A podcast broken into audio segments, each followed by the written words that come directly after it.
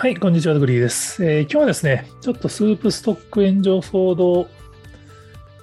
周りについて Yahoo に記事を寄稿しましたんで、ちょっと軽めにご紹介したいと思います。まあ、あの、まあ、スープストックが炎上したんだけれども、その炎上対応が見事だったよねっていう、まあ、展開でしたよねっていう感じで、まあ、ご存知の方もいればご存知ない方もいると思うんですけど、個人的にはちょっとこの騒動が、まあ、今の時代の炎上の背景を結構象徴している事例だったと思うので、ご紹介したいと思います。まあ、スーパーストックの炎上対応については、いろんな方が記事を書かれていて、まあ、東洋経済のスープストック離乳食炎上への対応が秀逸なわけっていうのが、記事がまあ結構有名だと思いますけど、まあ、個人的には、その、まあ、炎上対応は対応として、まあ、あの、良かったと思うんですけど、なんかね、これがやっぱ炎上って呼ばれるのに違和感がありますっていう話ですね。まあ、あの、詳細は記事を見ていただければと思うんですけど、これ4月18日にスープストック東京が、まあ、全店で離乳食提供を始めますっていうのが、もともとの発端になってます。で、やっぱ炎上騒動って言われると、なんかこのツイートがやっぱり炎上したっていうふうに皆さん受け止めちゃうと思うんですよね。離乳食提供自体が。で、まあ、結果的に炎上っぽくなったのは事実なんですけど、本当は、まあ、僕はだから巻き込み炎上と呼んでるんですけど、スープストック自体は炎上してなかったんですよね。これ18日にツイートしていて、18日のスープストック関連のツイート数って実は90件しかなくてですね、あの、まあ、話題にはなってるんだろうけど、そんなになってないっていう状態なんですよね。で、その後4月19日に2700件とかツイート数が増えてるんですけど、まあ、これ何が起こったかっていうと、18日にツイートした段階だと、まあ、ほぼ歓迎ツイートしかなくて、まあ当たり前ですよね。離乳食無料で提供しますよってだけの話なんで、まあそれで、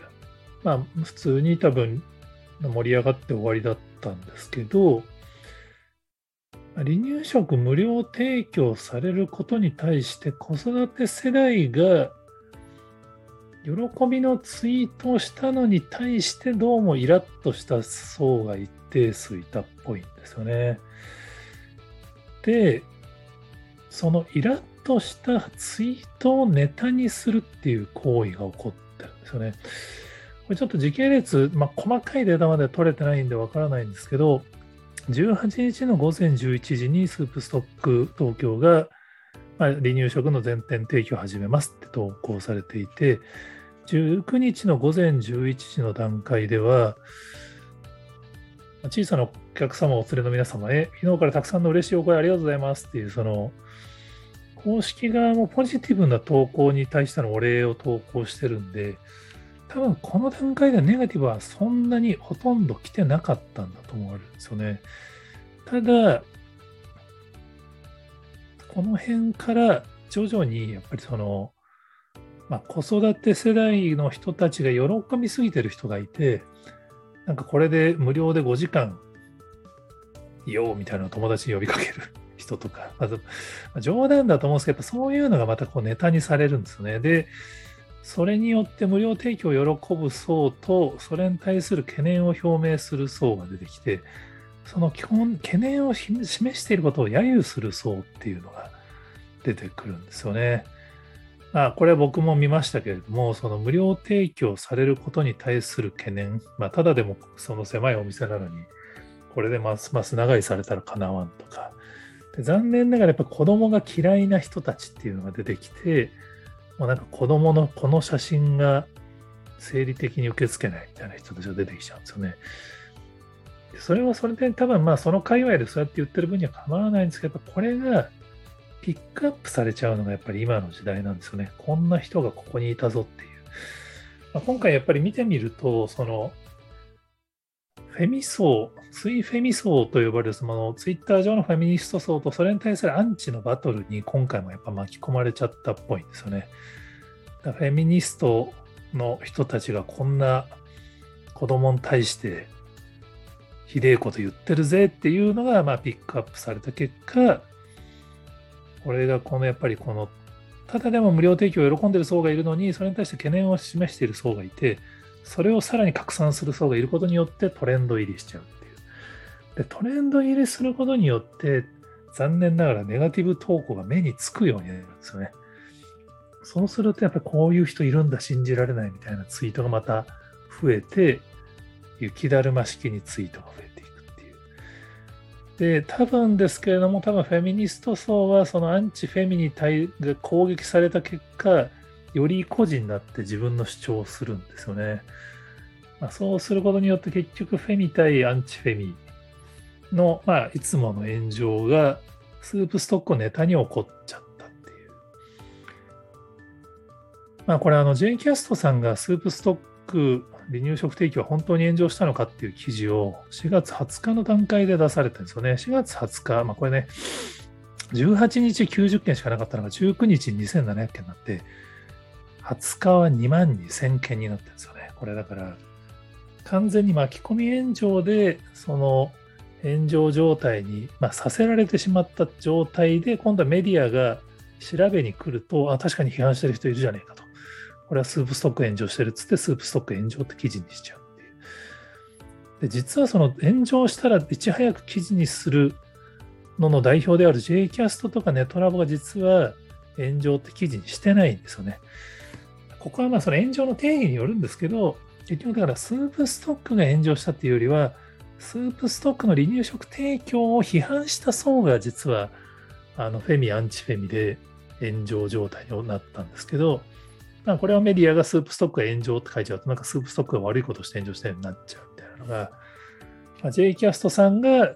データをもとに、これは炎上ではないんじゃないかっていう。実はスープストックで分析すると賛同の意見もたくさんあるから、まあ、いわゆる炎上って普通はネガティブな批判が殺到して炎上状態になることを言うんで違うよねって言って、特に象徴的なのが、まあ、これ僕らの知り合いでもあるんですけど、ツイッターにあのスープストックは女の吉野家というのを見て笑ってしまったって言って、一連のこのスープストックに関するちょっとネガティブっぽい投稿をしたやつがめちゃめちゃバズってるんですけど、これ、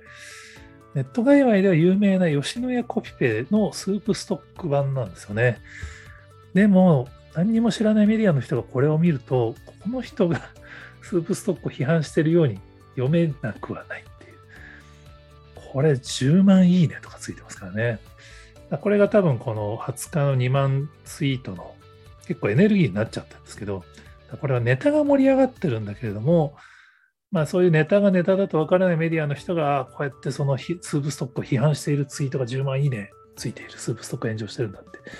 なっちゃうみたいなのは、これね、ちょっと本当、まあその炎上してないっていうのは言い切れないんですよね。実際スープストック巻き込まれちゃったんで炎上状態にはなったんですけど、これだからスープストックの施策とかツイート自体は、そんなに炎上要素なかったんだけども、やっぱりその、それに対してネガティブに受け取る人は必ずいるっていう。で、そのネガティブなツイートを拡散すると、それがきっかけで対立がバトルになって炎上状態になるって、これ本当に企業担当者の人からすると難しい時代になっちゃったなっていう。だまあ、スープストックがその謝らずに偉いっていう話はありましたけど、まあ、当然ですよね。離乳食無料提供するだけなんで別に謝る要素、もともとないので、まあ、強いて言うなら、ちょっとこの2回目のツイートの時にお客様のライフステージがもう変わりっていうふうに言い切っちゃったのはちょっと、あの、軽率だったかもしれないですが、でもね、あの、まあ、本当難しいですね。これちょっと、はい、えっと、まあ、炎上なんですけど、炎上じゃないやつをメディアが炎上すると炎上になっちゃうって、ちょっと何言ってるかわかんないかと思うんですけど、ぜひちょっと炎上記事を見て拡散するときには、あの、本当に炎上してるかどうか調べてから、まあ、普通の人はね、そこまでしないと思いますけど、はい、ぜひメディアの炎上記事をできるだけするようにする、スルーするようにしていただきたいなと思う次第です。はい、えー、できるだけちょっとここでは、ね、ポジティブな話を紹介したいなと思ってるんですけど、ちょっとこれは黙ってられなくて帰ってしまいました。